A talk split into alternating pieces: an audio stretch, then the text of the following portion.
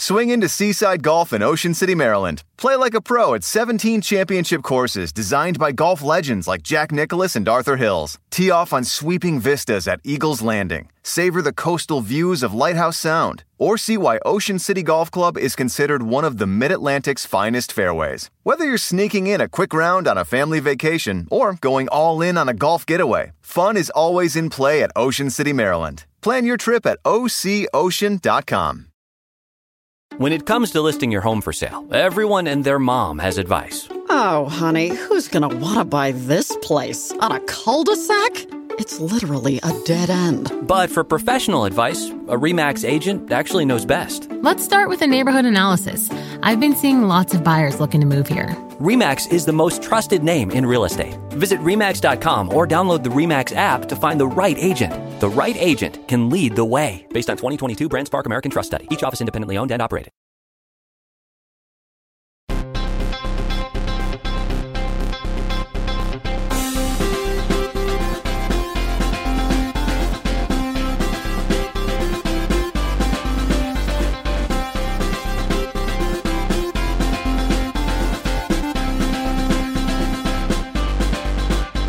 Welcome to Pod Save America. I'm Jon Favreau. I'm Dan Pfeiffer. On today's show, the January 6th committee lays out potential criminal charges against Donald Trump. Joe Biden's State of the Union gets good reviews from voters. White House Chief of Staff Ron Klain joins to talk about the president's agenda for the year ahead. And Elijah Cohen has some piping hot takes for us to consider in a special State of the Union edition of Take Appreciator. But first, Offline is back for good this Sunday on its very own feed with the perfect guest to kick things off, Kara Swisher. We cover a lot of ground, including how the internet and social media are shaping the war in Ukraine. Here's a quick clip about her thoughts on Ukrainian President Volodymyr Zelensky. Why do you think his use of social media has been so effective? Because he's this guy in a shirt. He looks good in it. He wears a little thing. He looks like he's shirt. under siege. He looks tired. He looks, he's like, oh, here I am trying to defend democracy with my t shirt. You know, it's a great shirt. It's, he's, his, his messages are very simple and to the point. He's got a great, I I don't want to say he's got a great narrative because it's true, right? But he's definitely leaning into beleaguered He's definitely leaning into beleaguered. Uh, I promise the analysis gets uh, gets even more serious from there, but it was a fantastic conversation with Kara. Uh, please do me a favor. If you haven't yet subscribed to Offline and you're a fan of the show, or you're interested in just hearing really smart people uh, talk about how we stop the internet from breaking the world and our brains, take 10 seconds to search Offline with Jon Favreau on your phone and smash that subscribe button. The more people who subscribe and rate the show, the easier it will be for others to find it. There's my pitch, I Dan. I'm a little upset with your use of smash that subscribe button. I have. Is that have you and Elijah trademarked that? For, our our attorneys are in court right now trying to get the, trying to get a little TM on that for political experts react. But I feel you should definitely you you you've earned it. You can use it as a multiple time guest of political experts react. Thank you. I appreciate that. I appreciate that. Go subscribe to Offline. Also, check out this week's Hysteria, where Erin and Alyssa kick off Women's History Month with presidential historian Alexis Coe, who talks about how the male gaze has distorted our perception of history, as well as the often manufactured nature of Women's History Month. New episodes of Hysteria drop every Thursday. All right, let's get to the news. We start with the huge story that broke Wednesday night. The best thing about Wednesday night is that it's not after we record on Thursday. From the New York Times, quote, the House committee investigating the January 6th attack on the Capitol said on Wednesday that there was enough evidence to conclude that former President Donald J. Trump and some of his allies might have conspired to commit fraud and obstruction by misleading Americans about the outcome of the 2020 election and attempting to overturn the results. So, we learned this from the committee's lawyers through a court filing here in California, where they're trying to enforce a subpoena for emails belonging to John Eastman, the right wing lawyer who advised Trump that Mike Pence could overturn the election. Here's the key line from the court filing quote, the evidence supports an inference that President Trump, John Eastman, and several others entered into an agreement to defraud the United States by interfering with the election certification process, disseminating false information about election fraud, and pressuring state officials to alter state election results and federal officials to assist in that effort. Dan, is this it? Did we get him? It's done. We got It It is done. I would. I by the time you were listening to this, Donald Trump will be in prison. He will Perp not. Pa- he will not pass go. He will not collect two hundred dollars. It's a big moment for us. I think we should thank ourselves. What role did our tweets play in this? Significant. There are lots of people to thank on this huge important day. The Krassensteins. Michael Avenatti did some important work early on that hasn't aged well. This is a big day. Occup- Occupy Democrats. There's Occu- just uh, lot. Ret- retweet if you're glad Trump is in prison. All of our Mueller NFTs are at peak value right now. This is a huge, huge moment. This is probably our last podcast. Crisis averted. Trump is gone. The pod saved America. Oh, Oh. Uh, good stuff. Good stuff, Dan. All right. So, why did the committee's lawyers have to reveal this in a court filing? Why are we learning about this on a random Wednesday evening? Because people deeply respect the importance of getting the news out before the Thursday podcast. That is correct. the as you pointed out in your lead into this, the reason for this is is that the committee is in court. John Eastman, the president's crackpot attorney, who is at the court is at the center of all the legal proceedings and legal theories behind Trump's attempts to overturn the election, has sued the committee in order to prevent the himself from having to release documents, including emails with President Trump and his team about the conspiracy. He has asserted attorney-client privilege. They need to. The committee is trying to show that two things: one, uh, that Eastman may not actually have been Trump's actual attorney because all Eastman has to prove he was his attorney is an unsigned letter, something you can create in a Word document. But also, there is something called the crime and fraud exception to uh, to the attorney-client privilege. Whereas if the attorney himself is involved uh, in said crime and fraud, then obviously attorney-client privilege cannot be used. That is why they laid out this crime. Eastman testified in front of the committee, but he took the uh, Fifth Amendment north of 100 times, I think, over the course of that testimony. Um, and so this is an, an effort to get those documents from Eastman. It may also be a signal to Merrick Garland, but we can talk about that later. Oh yeah, okay. Well, I mean, a few other things to note just from the filing. Um, so the the January 6th committee lawyers asked the judge in the case to privately review the evidence they've gathered. So there's presumably a lot more evidence to back up this claim than than we have seen so far, or that was included in the public filing. Um, one thing that was included in the public filing was uh, Jason Miller's testimony. Uh, Jason Miller, former Trump aide, uh, testified that soon after Election Day, Trump was told by a campaign data expert in quote pretty blunt terms that he was going to lose, which suggests that Trump knew all along that the big lie was in fact a big lie, uh, and that he was trying to break the law in order to stay in power. And it certainly seems from the filing that there's plenty more evidence where that came from. The filing also referenced a ruling from a federal judge that we talked about with uh, Leah Littman a couple weeks ago on the show, uh, where the judge said, "quote It's plausible to believe that the president entered into a conspiracy with the rioters on January 6th." So, uh, seems like they're all taking this pretty seriously. Yeah, and there are three specific crimes that are mentioned uh, in this filing. One is uh, a conspiracy to defraud, which is what uh, you referenced there. Also, uh, an effort to obstruct an official congressional proceeding, which is a crime. If anyone other than Congress obstructs their congressional their congressional proceeding, if it's someone, Congress, been, Congress has been obstructing Congress for years Yeah, now. That's yes, not new. Yes, if someone other than Joe Manchin does it, that shit's a crime. and so, and then common law fraud, which I think is just a great term, which is just it's just like run of the mill everyday fraud, or all the three crimes here. And it is. Uh, I thought the Jason Miller piece was very notable that Trump was told this, and I'm sort of curious what the Trump defense team, sort of what the Trump's defense argument will be, just that. He was too dumb and deranged to understand the evidence or care about the evidence or believe the evidence. Yeah, he's going to say that like the, the campaign data expert was an idiot or something that he just didn't believe him. I'm sure. Yeah.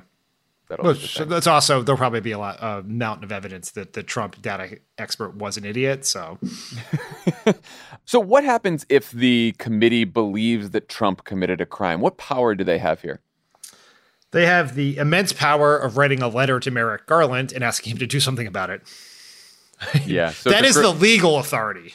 It's a criminal. It's known as a criminal referral they can make to the Justice Department, which, as you pointed out, is a is a letter to the Justice Department saying that we believe Trump and potentially others have committed the following crimes, and then the Justice Department, run by Attorney General Merrick Garland, will decide whether to charge Trump and others. So that's where the shit really hits the fan. Yeah, and it, it's and this has to be factored into the fact that, or there is a large debate among all of our favorite Twitter lawyers about if Merrick Garland is actually investigating Trump and the people around him as part of their January 6th criminal investigations. Some people look at the smoke signals from the Department of Justice say, yes, they're doing it. Others say they are not. If they are, how what the committee finds would interact with the evidence compiled to date by the Department of Justice is a very interesting question about what that will mean and how they will handle that. But thus far, the Justice Department is either doing nothing or saying nothing, and it's not it's not clear which. So uh, we are not lawyers. We don't work in the Justice Department, so we we can't comment on the legal nature of all this. But, I mean, we we could, but we won't. Well, we will. Yeah, yeah. no. Um, but on the politics, uh, which we can comment on, like what does the Biden administration do if they get a criminal referral for Donald Trump a few months before the midterms? Remember, uh, the committee has said that their report, their final report, will be out a couple months before the midterms. This whole thing should be wrapped up uh, before the fall. Well, they need to get it done before the midterms because of the way the committee is constructed. Were they not finished, if the Democrats were to lose the House and Kevin McCarthy were to become Speaker, he could shut down the committee and all of their right. authority. So they got to they got to get this done. And the uh, the number of Democrats who keep retiring suggests that uh, the general belief inside the Democratic caucus is it could be a tough not election. One of, not one of unbridled optimism. Yeah, it's not one of confidence that this committee will be operating at full in its full authority in 2023. I mean, you can't even really talk about the politics of this because the thing we know from Merrick Garland's history and how I think the Biden administration would approach this is with apolitically. You know, everyone who has any poli- any political appointee, any sort of political influence in the administration is going to be walled off from this decision making process. It will be decisions made by career prosecutors, and it will be done in a way that is both consistent with a case that they believe they can successfully bring to court and one that protects the reputation of independence in the Justice Department. The last thing anyone wants within that building is to make it look like this is just Trump redux, right? Just once again, more political investigations, more political interference. And so this will be I'm sure I'm sure that nuance will come through when Fox News reports it. Yes, it will be I mean, this will be ma- I mean that it's a losing battle for sure. But it's all there are two parts of the battle. There is the public part and then there is the the Justice Department is a building staff by career largely by career prosecutors who were there in Democratic administrations and Republican administrations. And they have to manage that workforce as well. And if there is a whiff of political interference, I think that would be very problematic in the ability to do their jobs. And this is going to be immensely frustrating to Democrats. Maybe the result will be frustrating and we will not get what we all hope will happen, but the process of getting there will be less public. It'll be slower. It'll be more judicious, uh, no pun intended, uh, than, than one would hope. It's not going to happen on a Twitter news cycle for sure. I think this is brutal because there's there's really only two headlines here. Joe Biden charges Trump with a crime or Joe Biden lets Trump go. No. You know, and both have uh, enormous political challenges. And neither are accurate. And right, exactly. But again, yes. yeah, you're right. When I when I mention the headlines, I'm talking about the headlines that that people probably consume from either right wing media or Twitter or whatever, right? Not the like carefully written New York Times story about this um, that will inevitably come out. So it's tough. And I think, you know, we've talked about this before. Like, what should Merrick Garland do? I think you got to follow the law. If you think you really have a case, you charge the case and you try as hard as you can not to let political considerations enter your decision making process, either political considerations in terms of, oh, is it going to look like this president went after the former president, or political considerations um, where you say, okay, well, if we uh, if we let him go, is, are we going to get in trouble for that too? Right? Like you just have to follow, you just have to follow the case. And if you're going to charge him, and you're going to charge potentially some of his co-conspirators, you want it to be a case that you think that uh, you can win. I think also, right? Like th- some of these, you know, uh, charging people for obstructing official proceedings of Congress is not something that happens too often. it's not a very common charge. So you have to feel like you're on pretty firm legal ground before you bring the charge. I think. I think this, there's a little bit of a you come at the king, you best not miss uh, situation here with, with all right, charging, Omar. Yes. Yeah, all right.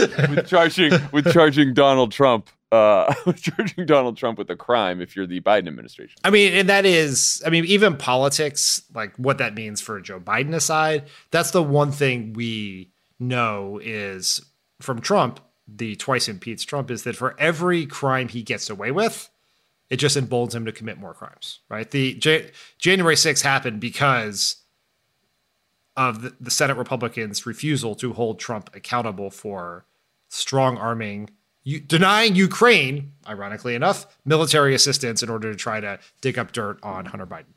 And if you were to try, like, it would strengthen Trump's hand politically if the Biden administration went after him and failed, for sure.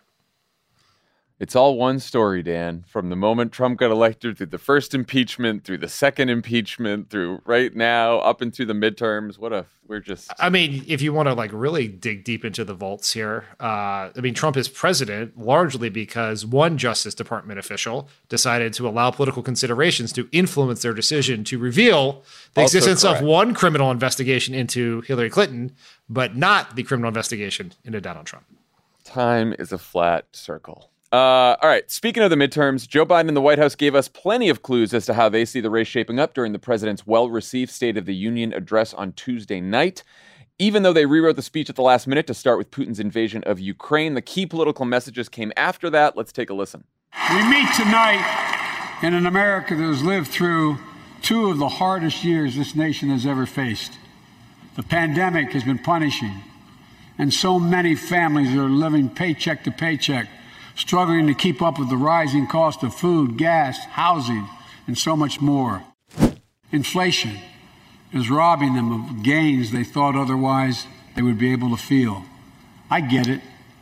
That's why my top priority is getting prices under control. One way to fight inflation is to drive down wages and make Americans poorer. I think I have a better idea to fight inflation. Lower your costs, not your wages. Here's the choice make Americans poorer or make them richer. I choose richer. That's good messaging. That's uh, That's that. a classic. I'm That's just turning some- my dial t- to the right here. That's that's advanced political strategy right there. No, uh, what'd you think of the speech? Look, I look. I thought it was. It did exactly what it needed to do. You're better uh, equipped to talk about the the speech writing, the speech craft. You are someone who's very focused, as I know from our text messages, on transitions, the existence of them, The lack or lack or lack thereof. Uh, but I There's look no at the, time, no time for transitions in this speech. you know what? Good for them, because there's never been a transition that was not awkward. and as we resolve our problems at home, we turn our gaze abroad. That's literally that's very close to what Rhodes and I Yes, used to do between the domestic and foreign policy connections. Um, I know.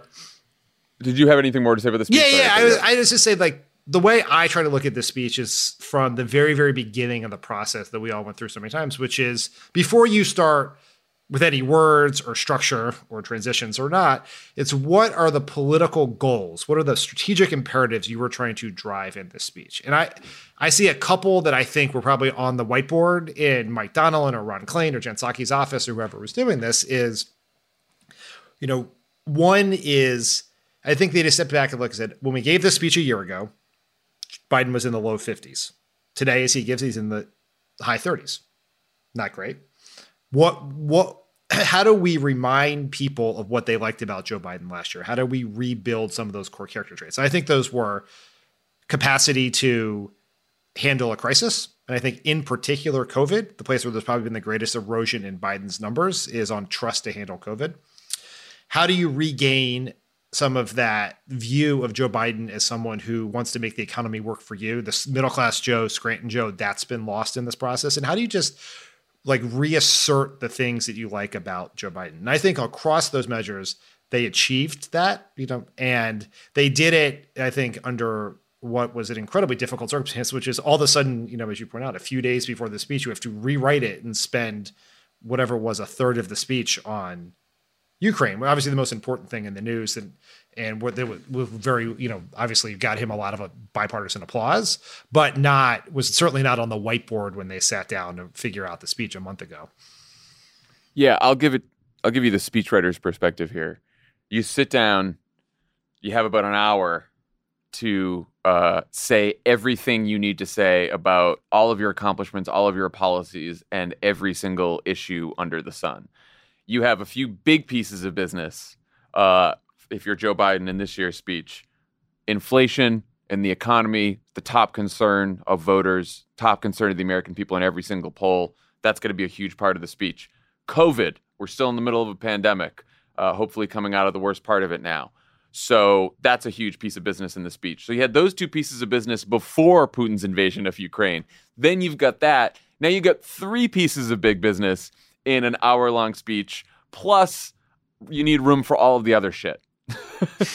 That's, by the way, really important to people and really important to the country and the world. So I think they got an incredible amount of business done in a speech that was politically astute for some of the reasons you mentioned, some of the reasons we're going to talk about in a second.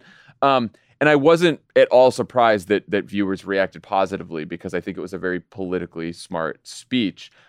I think that somewhere in that State of the Union is a shorter, tighter, sharper, and more thematic stump speech for the midterms. And I think that that stump speech could really hammer home the choice between a world run by rich and powerful autocrats like Donald Trump and Vladimir Putin in a world of multiracial democracies where everyone has equal rights and equal opportunities.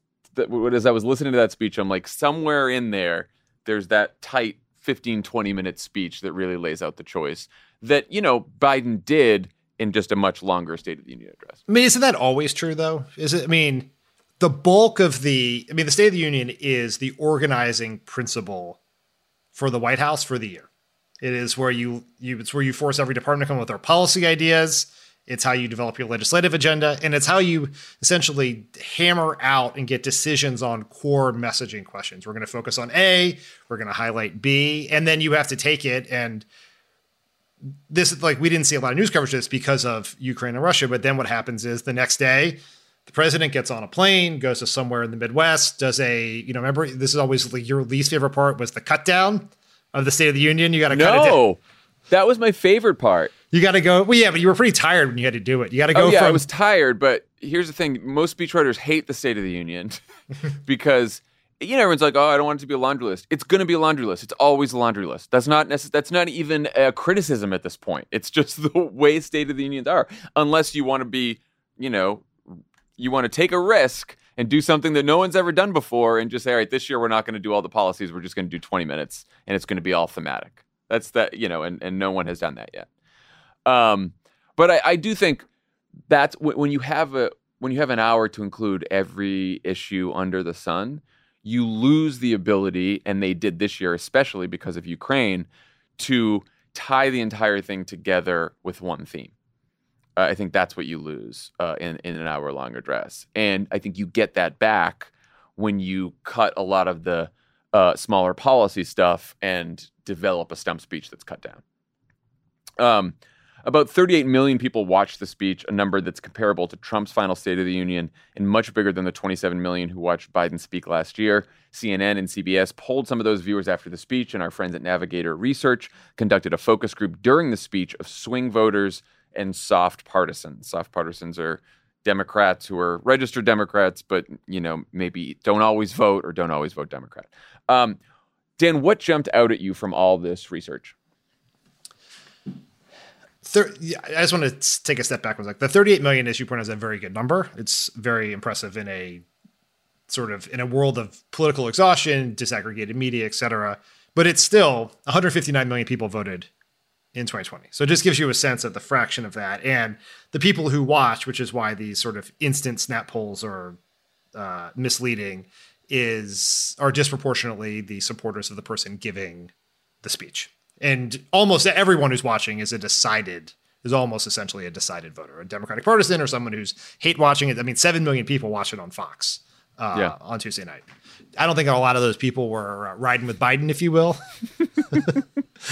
Would you say they were rooting for Putin? oh, there we go.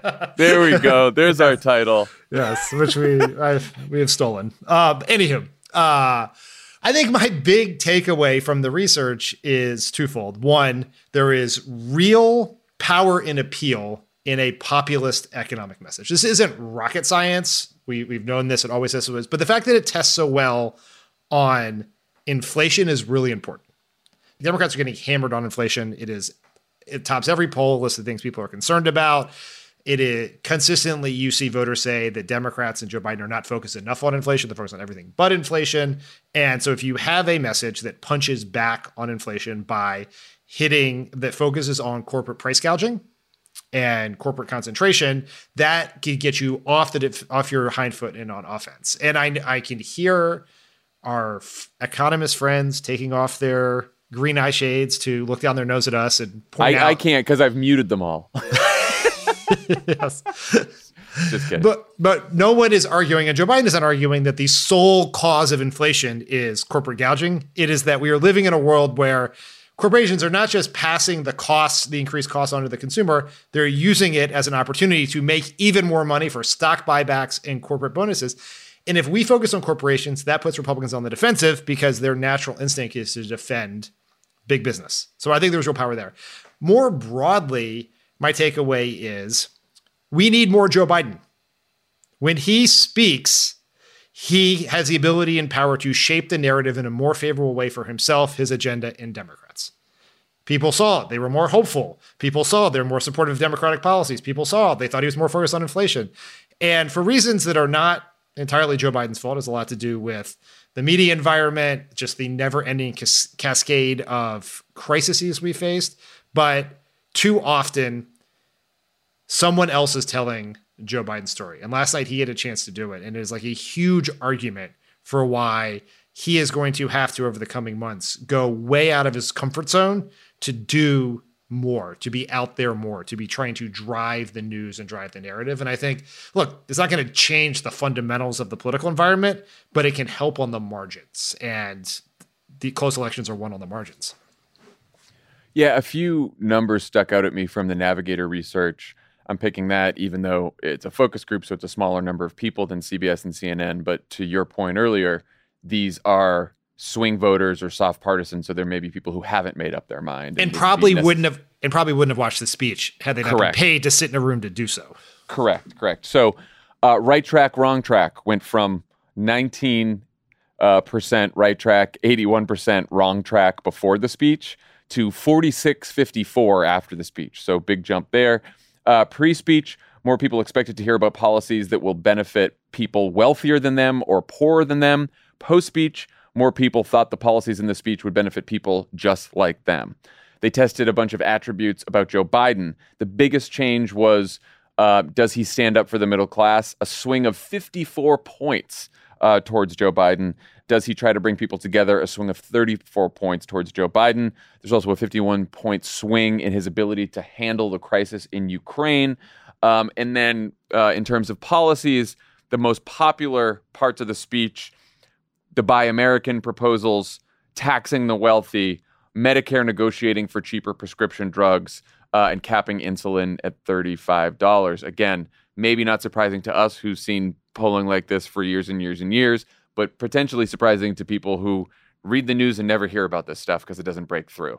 Uh, and again, it's to your point, yeah, and more Joe Biden, but the, the challenge always is, you know, we used to say this when Barack Obama delivered a State of the Union as well you get an hour of delivering your message that doesn't have to go through the media filter and doesn't have to grapple with right wing propaganda. So you get a whole stage to yourself. And I think the challenge is how do you give the president more messaging opportunities like that? And not just the president, but the White House, Democratic surrogates, et cetera. Like, how do you have more opportunities to get your message out in this kind of media environment? That's the real challenge, I think.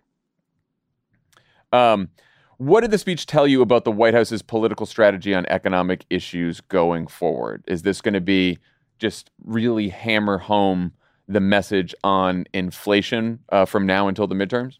I think so. I think it is a more aggressive populist approach on inflation. And it, you know the numbers you point out about the shift in people who think the policies benefit the middle class or people like you that like that's the metric they have to change i think that is probably if they're looking at one thing that they they want to measure progress on because the thing people have to understand is we're gonna you and i sit here we say this is a very successful speech the polls look great like a week from now there'll be a political more political morning consult poll to show that biden's you know it's very likely it'll show biden's numbers stayed the same or barely went up and the press will be like what a failure but presidential approval is a lagging indicator.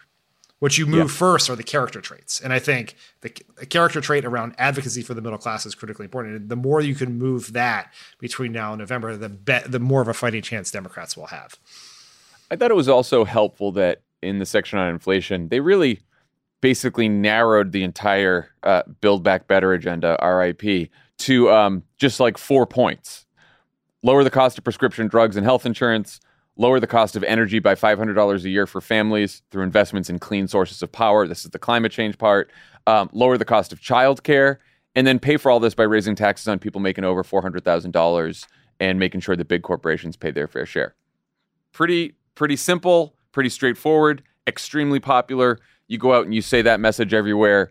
Um, it's uh, it's going to have an impact. Um, but then, of course, there's Joe Manchin. who told Politico after the speech, first he was like sort of given his typical hard to decipher, annoying comments. And then he sat down with Burgess Everett at Politico to really talk about what he's willing to do. And he did say he's willing to, he's still willing to cut a deal on an economic package that increases taxes on the rich, allows Medicare to negotiate for cheaper prescription drugs, and then uses half of those savings to lower the deficit and the other half to fund uh, the climate change and child care portions of Biden's agenda.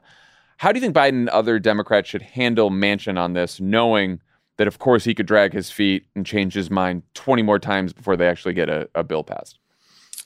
Let's let's put aside the sort of abject political and policy stupidity of spending money on deficit reduction at this point in time. Of yeah, like, no, we're, we, we, we that is yeah. performative, stupid stuff. But if it's the price of getting this bill, then that's a price worth paying.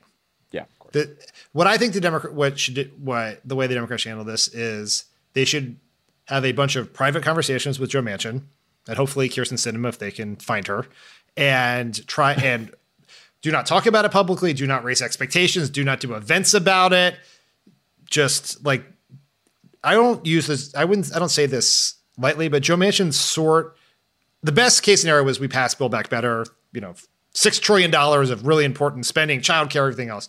But in the current form, the fact that Joe Manchin has killed Build Back Better, and you notice Joe Biden did not use that word when he did his event uh, after the State of the Union, he did not have Build Back Better messaging behind him for the first time. Is let's take that gift and come up with something else that is created for this moment in time where inflation is everyone's focus. And you have this cost cutting bill that also saves the planet and helps lower energy costs. That seems perfect. There are a lot of details to figure out there, and Joe Manchin's can be really annoying and slow in this process. But if you can get something done here, that would be a huge boost politically and substantively. Yeah, I think there's an inside outside strategy here. The inside strategy is exactly what you just said. You keep your negotiations with Manchin and Sinema and the rest of the caucus quiet. You don't talk a lot about it. You don't raise expectations. I think the outside strategy is Joe Biden and other Democrats running in the midterms go out to the country and say, This is our plan to fight inflation, like Joe Biden did in the State of the Union. And let's make sure that we have a Congress after the midterms that can get that done. And then if it happens before the midterms, great right? But like, they just ignore the whole, ignore the fact that there are negotiations going on. No one really cares about that, and there's not a lot that people can do to influence that right now. It's just up to Joe Manchin and the Democrats in Congress. But that doesn't mean that you can't go out as a candidate and say this is what the Democrats' plan is. What's the Republicans' plan? And that's the choice in the midterms. Um, after Biden spoke about Putin's invasion of Ukraine, his plans to fight inflation, the state of the pandemic, he had to quickly tick through every other important issue from criminal justice reform and voting rights uh, to immigration and LGBT rights. One of the more notable parts is what he said about crime. Here's a clip. We should all agree the answer is not to defund the police, it's to fund the police. Fund them. Fund them.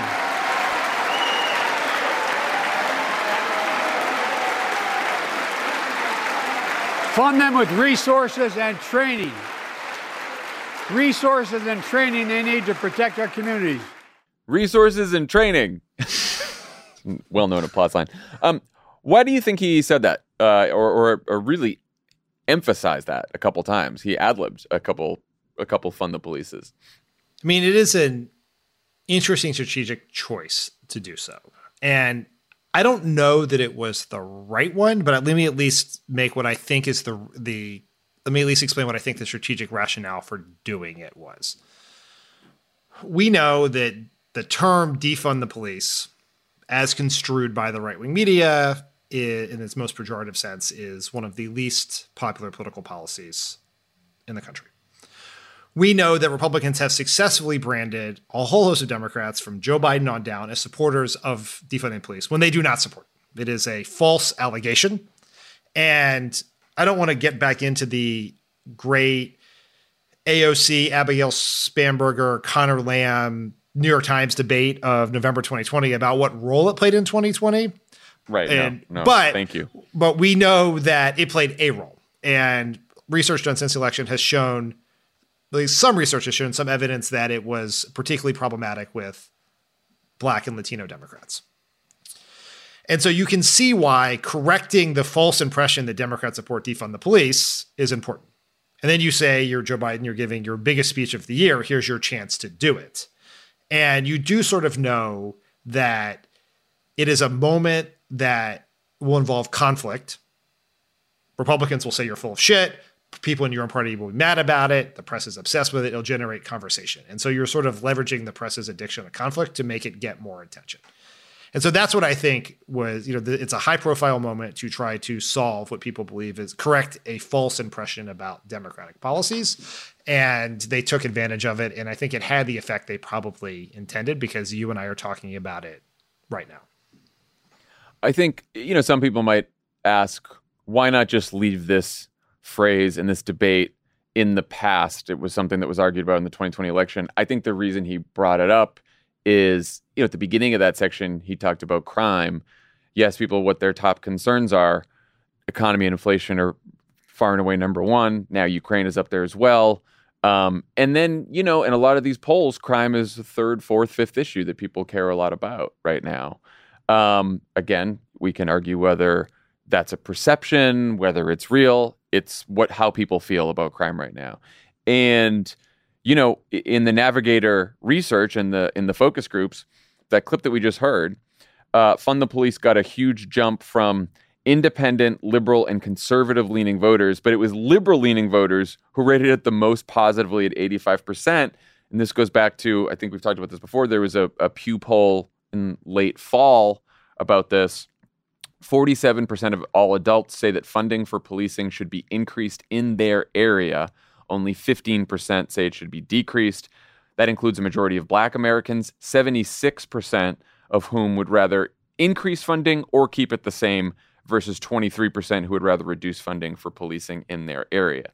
Again, we should have a whole entire other policy discussion about does increasing funding for policing actually help reduce crime? A lot of evidence to suggest that it does not. But you have a bunch of people in this country, a majority, who are a little more concerned about crime and and do not want to reduce funding for police in their area at a time where they're concerned about crime. Now, do I wish that Joe Biden Democrats had a more confident, forward looking message where they talk about what they're going to do about criminal justice reform and reforming police departments potentially so that they are not uh, killing black Americans? Yes, of course.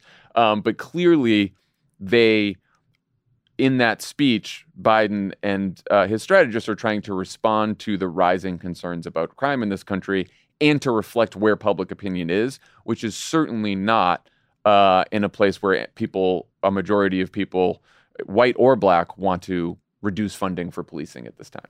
To the extent I think that there was a mistake or something they could have done better in that situation, it would have been to pair that statement with a more forceful call for yes. George Floyd Police Reform Act, for talking yep. just more compassionately about Black lives and in police reform and all of yep. that, as the pre- as President Biden did throughout that campaign, particularly during you know in the aftermath of the murders of George Floyd and Breonna Taylor and others. Um, but I just we also know how this process works, and I'm sure that there was probably a paragraph with that in there that somehow ended up not in the in the final copy. But that that I think would have made it a more effective move. Yeah, and you still could do both, right? You, you pair it together for sure. Um, why do you think he didn't mention some of the Republicans' favorite culture war issues like banning books or or Florida's "Don't Say Gay" law? Uh, he did mention protecting uh, the rights of trans kids, um, but uh, he didn't get into a lot of the other uh, Republican favorite uh, culture war issues. I think there are two factors. The first one is space, right? I think that ultimately, um, he, the you lose a lot when you have to dedicate a third of the speech to the Russian invasion of Ukraine. So a whole bunch of things that they, I'm sure, were in a, in the original copy prior to the invasion fell out, and this was, may have been one of them. The other one is Biden tended to, in both broadly and in this speech, sort of allied these cultural wedge issues. That is sort of consistent with his political persona over many years. I tend to think in this instance it's it's a mistake. I think the Republic, the Don't Say Gay law, the the laws on book banning are huge political vulnerabilities for Republicans. They'll only be, political vulnerabilities if Democrats take it, highlight them and take advantage of them. Um, and maybe that maybe he felt this, maybe he will do that, and that he felt like this speech was not the place to do that, and he will do that on the campaign trail going forward. But I think we absolutely have to weaponize the Republicans' culture war against them. We believe that parents and teachers uh, should decide which books are taught in our classroom, not politicians in Washington. He could have said that. you know what I'm saying? There's there's what you're totally right about just things falling out because it's an hour, so I completely have sympathy for that. But I, I made that point just to emphasize that like you don't always need to say and there's a bunch of Republicans who are for banning books and blah blah blah in the middle of a State of the Union, which feels weird in the chamber.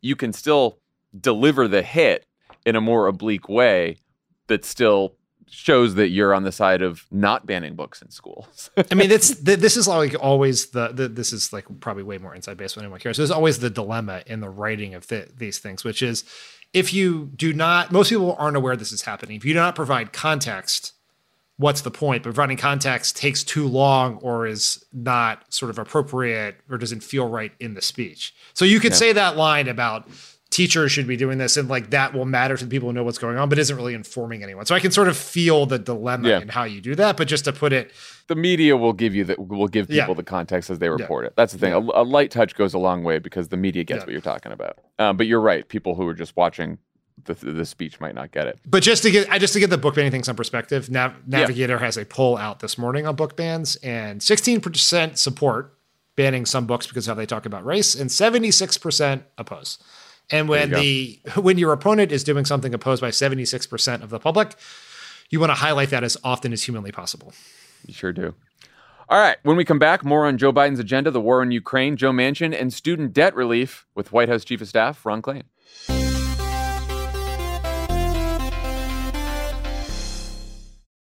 The savings rock when you find a new way to roll, like sharing the ride to work.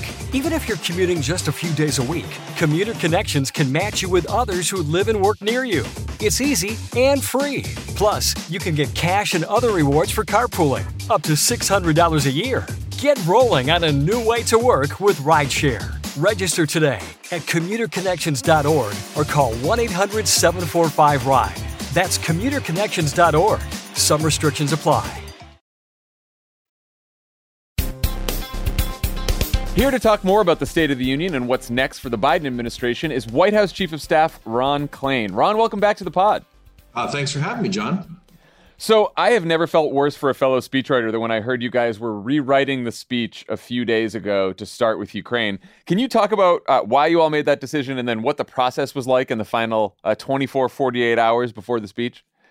Well, let me say uh, several times in the past week, I've missed having you and Dan here at the White House, but I can assure you, you did not miss being here. exactly. Uh, you know, I think that, look, I think that we knew for several weeks that Ukraine was going to be a, a, part of the State of the Union. Uh, and I think it has been looming on the horizon. The president warned the country, warned the world about Vladimir Putin and the invasion of Ukraine uh, over a month ago. Uh, so it's always been part of the mix for the State of the Union as we approach this state. But once, of course, the Russians actually uh, launched the invasion, it became a larger and larger part. And so we made the decision to take the Ukraine part of the speech and move it to the very front. Uh, obviously, make it a little bit of a longer part of the State of the Union, and that uh, uh, obviously changed the beginning, changed the focus, changed the emphasis at the front, uh, and then required us to kind of compress the rest of the speech uh, to not uh, you know have it go too long or lose its focus. Um, you know, as you know, the State of the Union is it, it's always a work in progress till the 9 p.m. Eastern time when the president gets up there. Uh, but uh, a little more, perhaps a little more so this time, perhaps than than others. Uh, but I thought it all came together very, very well. I thought the president did a great job delivering it, and I think that uh, we made a strong message on Ukraine, and still were able to deliver what we needed to deliver on the domestic agenda, on moving forward, on the economy, on COVID, on crime, and the things uh, that people wanted to hear about all in 6,400 words, which I will say is very impressive as someone who's uh, done the word count on many of these speeches. So that was good. Um, so in that first section, the president talked about how he has imposed severe economic sanctions on Russia. Some Republicans are now saying that what would really hurt their economy and their ability to fight this war is ending oil and gas imports. If Russia continues to escalate, are energy sanctions on the table? Well, look, Jon, I think we start from the premise that the goal is to cripple the Russian economy, not cripple the American economy. And I think we need to be very careful about how these sanctions work. Um, why are they so successful? Look, this is the largest set of sanctions that have ever been applied against a large country. It's hard to sanction a very large country that's interconnected with the world economy. They've been successful in doing catastrophic damage to the Russian economy because we built this coalition of countries that have participated and all agreed to apply these sanctions. Uh, that includes our European allies. It includes uh, the United Kingdom. It includes Japan and uh, Australia, Canada, of course. a wide array of countries. And so as we go forward, we need to keep that unity. The unity is what makes the sanctions work. And I think uh, that's the first principle. And that's why, uh, you know, you look at the damage the sanctions have done, devastating damage. The ruble, it's 110 rubles to the dollar now. Stock market hasn't opened for days in Russia. So you see the economic damage. We got to keep everyone together. Uh, once you get to these sanctions on uh, on oil and natural gas, it gets more complicated on keeping everyone together. That's the first point. Second point is what you don't want to do is do anything that drives up the price of gas even more, because then whenever gas Putin is able to sell, he just makes as much money. Sells less gas, makes as much money. So we're looking at this very carefully. We're trying to keep uh, the allies together. Uh, we're trying to make sure that we don't do things that harm American consumers, that do the maximum damage to Putin and his oligarchs. So that's that's our that's our focus. Ron, even in the best of times, the State of the Union process is a long, windy road. It includes a gazillion issues, a tour of the world, but it always begins with one theme or idea. What is the one thing that that the president wanted to communicate the American people last night about himself or his agenda? What's the one takeaway for the people who didn't watch the speech that the folk you would want the folks who did watch it to share with them? Well, I think, look, I think a big theme in this speech last night was unity. And it kind of began with unity and it ended with unity. It began with the fact that we put together this incredible coalition of countries, uh, united our allies, united a uh, wide array of international partners to bring these sanctions against Russia and it ended uh, and it and and we by and large donald trump aside by and large democrats and republicans have kind of come together around that agenda in terms of tackling this crisis. Uh, and the speech ended with a discussion of unity on the domestic front. What are the issues where democrats and republicans can find common ground and move forward on things like fighting opioids dealing with mental health dealing with the impacts that social media companies have on mental health uh, helping our veterans uh, and uh, fighting cancer. And so I think uh, I think unity was a central theme in the speech. Uh, I also think, look, there's no getting around the fact that thematics aside, uh, we know that economic issues are very important to voters. We know that when people associate the president and the Democrats with success on the economy, our party does well. And when they don't, our party doesn't do as well. So I think a second key theme of the speech was delivering a strong economic message about the success we've had on the economy and acknowledging the problems we're having with inflation, what we want to do about it. So I think kind of unity is a big theme, but the economy is a big part of the core content of the speech. Speaking of unity, Senator Manchin today uh, made some news uh, where he indicated a willingness to re-enter negotiations, whatever that means, around a package that would include raising taxes on corporations and having Medicare negotiate prescription drugs, two things the president has supported as part of his larger Build Back Better agenda, then would then use that money split 50-50, I think, by his language, between deficit reduction and climate spending. Is this something President Biden is open to? Is this a good idea? Are you leaving us right now to head immediately to the House vote to try to hammer out the details here? What do you guys think about this? Look, I think we're always open to conversations with people about how we can move forward parts of the agenda here. And uh, what Senator Manchin talked about today are critical aspects of the agenda. You heard the president last night say that uh, tax fairness is an important objective. I think it was one of the big applause lines of the speech last night. No one thinks the tax system is fair. If we could fix that, that would be a big achievement. We have to deal with the climate crisis. It's one of the most important things we have to do. And I will tell you guys, you guys, I know we're doing uh, dial groups last night looking at it. Uh, the part of the speech that talked about addressing prescription drugs and the high price of prescription drugs really connected with a wide array of voters. So I think there's some very powerful ideas on the table there. Uh, we obviously have to talk to uh, all the Democrats in the Senate. We're need every single one of the 50 to have a path forward. Uh, but I but I'm encouraged by Senator Manchin talking about this today, and I think uh, I think it just shows what the president illustrated last night that there is a way to move some of these big ideas forward. So one of the most common questions that we get from listeners about the president is whether he'll take action uh, to provide student debt relief. I know he said that he'd sign legislation canceling up to ten thousand dollars worth of debt. I know the Department of Education uh, has drafted a legal memo about whether the president has executive authority to cancel debt on his own. What's stopping you guys from either releasing that memo or at least summarizing its findings?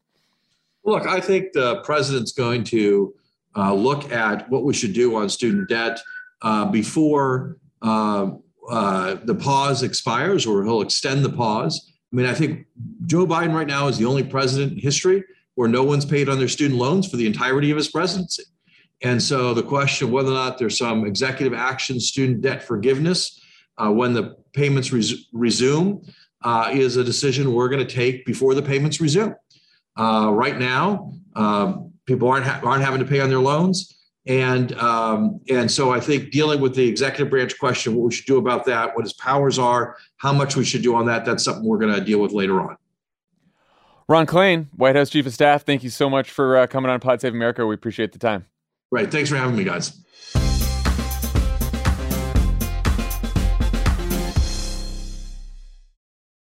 You can start your day off right when you find a professional on Angie to get your plumbing right first. Connect with skilled professionals to get all your home projects done well. Visit Angie.com. You can do this when you Angie that. All right. Before we go, we're going to play a special State of the Union edition of everyone's favorite Pod Save America game, Take Appreciators, hosted by our Chief Take Officer, Elijah Cohen. Elijah, take it away. Hey, Jon. Hey, Dan. Welcome to a special State of the Union edition of the Take Appreciators. I'm going to share some notably bad punditry with you. The producers have seen these takes, Jon and Dan have not. They'll give their reactions and then rate them on a scale of one to four politicos. Jon and Dan, are you ready? So ready. Okay. So if you didn't watch the speech, Joe Biden invited this cute kid who needs insulin uh, to come to the State of the Union uh, in a section of a speech that was about uh, drug prices and healthcare. Um, it was this kid's birthday the day before the State of the Union, and Biden Biden wished him a happy birthday. So, with that context, let's roll the clip the young kid who has um, suffers from the diabetes and needs his insulin. Loved that. But again, even there was that missed moment for humanity, right? The president says, and it was his birthday yesterday. Well, then, clue, Saying happy birthday. Yeah. Like, that's what we do, like have a human moment.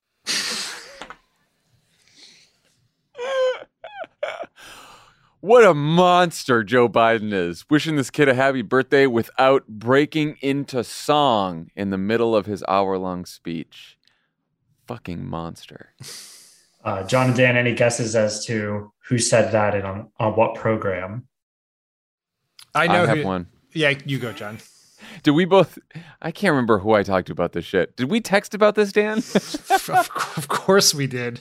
Of course. like, what are that talking was about? that was former White House press secretary Dana Perino on. I actually don't know the Fox Fox show. It was you, Dan? Tucker. I think it was Tucker. Was it Tucker? Correct. It was Tucker.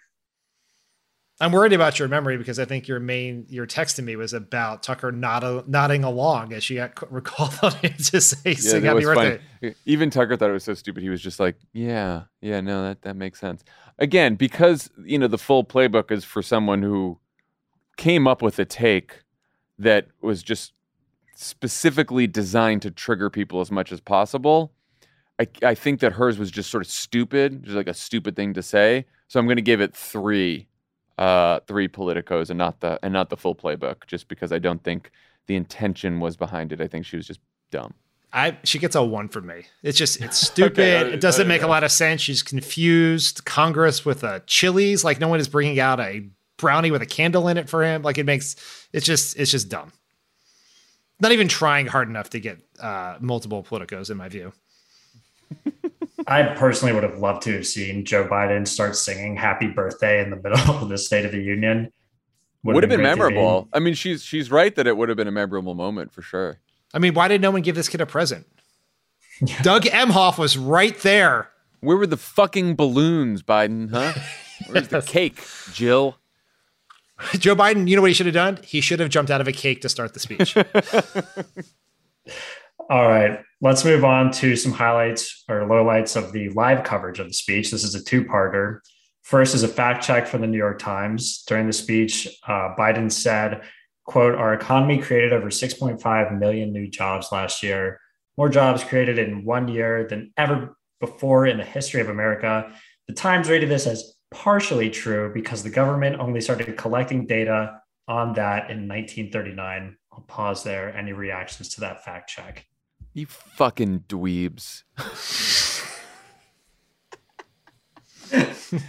Dan, sorry. Dan, you give a more thoughtful, Yeah, you, thoughtful you, reaction. you, I mean, as a speechwriter, you have a very um, contentious relationship with uh, overly aggressive, pedantic fact checkers. So I understand that. Um, look, what we got to take a step back. What do we really know? Can we know without with certainty anything? Isn't everything partially true? Is math real? Is history real? Are we living in the matrix? I mean, it's just.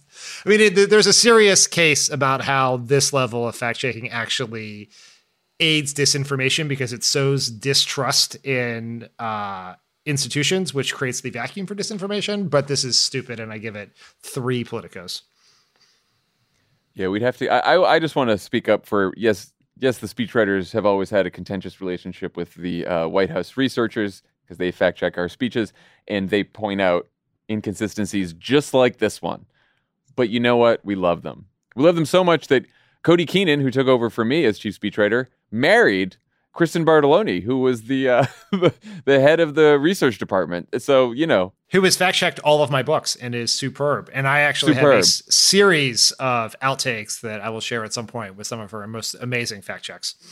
Yeah, I had some pretty amazing fact checks too. But again, back to back to this. I give this a I give this like two politicos because it was just some fact checking dweeb at the New York Times who couldn't help themselves. Well, part two is a live tweet fact check from a conservative pundit who said, quote, this 6.5 million new jobs line is a total lie. We still haven't regained all the jobs we had in March of 2020 when the disastrous lockdowns happened. Do those jobs just not count? What? who is that idiot? Any guesses? No. That is Clay Travis, Oh. sports analyst who just interviewed President Trump and I mean, isn't he your former coworker? Didn't you? Wasn't he your boss? I did At used Fox- to work at Fox Sports. I did. you did, uh, yes, yes. Your mentor. hold- Your- Mentor. yes. I'm gonna hold back my comments about Clay Travis, but uh, not a fan. No. Not a fan. All right, let's go to uh, the last take. I really wrestled with putting this one in or not. Uh, it's kind of shock jockey, but uh, you know, Jon and Dan sometimes see the takes, even though they don't know what's coming in this segment. they sometimes see them on Twitter as they did with the Dana Perino clip. I confirmed beforehand that they had not seen this, and all of our production staff has seen it. So now they have to hear it. And uh, I'm sorry to the audience, you do too. Kyle, play the clip. So he started talking about the pandemic. And this is where the lies begin. Because when you're the president of the United States and you've had the worst 14 months of any president of the United States ever, ever. I mean, Abraham Lincoln had a full scale insurrection on his hands in the beginning of his administration. That wasn't caused by Abraham Lincoln. Everything bad that has happened over the last 14 months is a completely self inflicted wound. Joe Biden is the Kurt Cobain of politics. He put a shotgun in the mouth of the American body politic and then pulled the trigger. And the brains are on the wall. Oh my God. so the, the voice is a giveaway there. Yeah, you mean the dulcet tones of Ben Shapiro? Yes. What the? That wasn't even. It, you're right. It was shock jockey because it wasn't. It, there's so many problems with the metaphor. you know, like not to get into that because you don't need to, but he's like he just said it to be a fucking asshole. Yeah, I mean that was horrible, Elijah, and I am mad at you for sharing that with me. Like, it's not often that like terrible shit happens on the internet, and I manage to miss it, and then here you come, you force you force fed me that take, and I am not happy about it. Yeah, and again, eh, you know what Ben Shapiro wants us all to do is like, oh, what a horrible person for doing that, and how could he? And outrage. It was just dumb. It was dumb. The bad metaphor. Not. What are you doing? You're an idiot. Yeah. He he's trying to troll us, and we're not. Yeah, he go is. He's trying to troll us, and he didn't do it very well. Zero. yeah, you he gets a zero. you get a zero because we we do not acknowledge your take. Your yeah, take is unacknowledged here. I don't. I don't yeah. acknowledge the take. Uh, bonus kicker. Do you guys want to talk about the Chuck Todd Ukraine interview that happened right after as well? Any comments for that? This was that. Do you have that clip?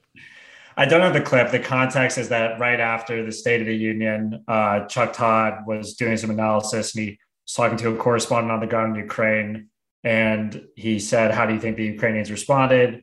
And to the, the correspondent, to the speech. Yes, to the speech, to Joe Biden's speech. And the correspondent said, They're preoccupied right now. They have Russian troops in their country trying to take over their land. I just don't. I mean, again, don't think that Chuck intentionally meant that, but uh, it's so Washington brain to be like, yeah, these people who are hiding in the subway right now as the Russians bomb their country are probably like, quick, someone, uh, someone pull up Biden's State of the Union address. Twenty percent of the U.S. electorate watch the speech. Talk about a fucking bubble. oh man. The correspondent also pointed out that Biden's speech started at 5 a.m. Ukraine time. Mm. That was probably it. It was probably the time difference. Well, they were going to watch it. They're going to watch it on tape delay later, like any, yeah, of course, of course, like any democracy lover would. Man, good round, Elijah. Good round. Yeah, thanks for playing, and I'm sorry.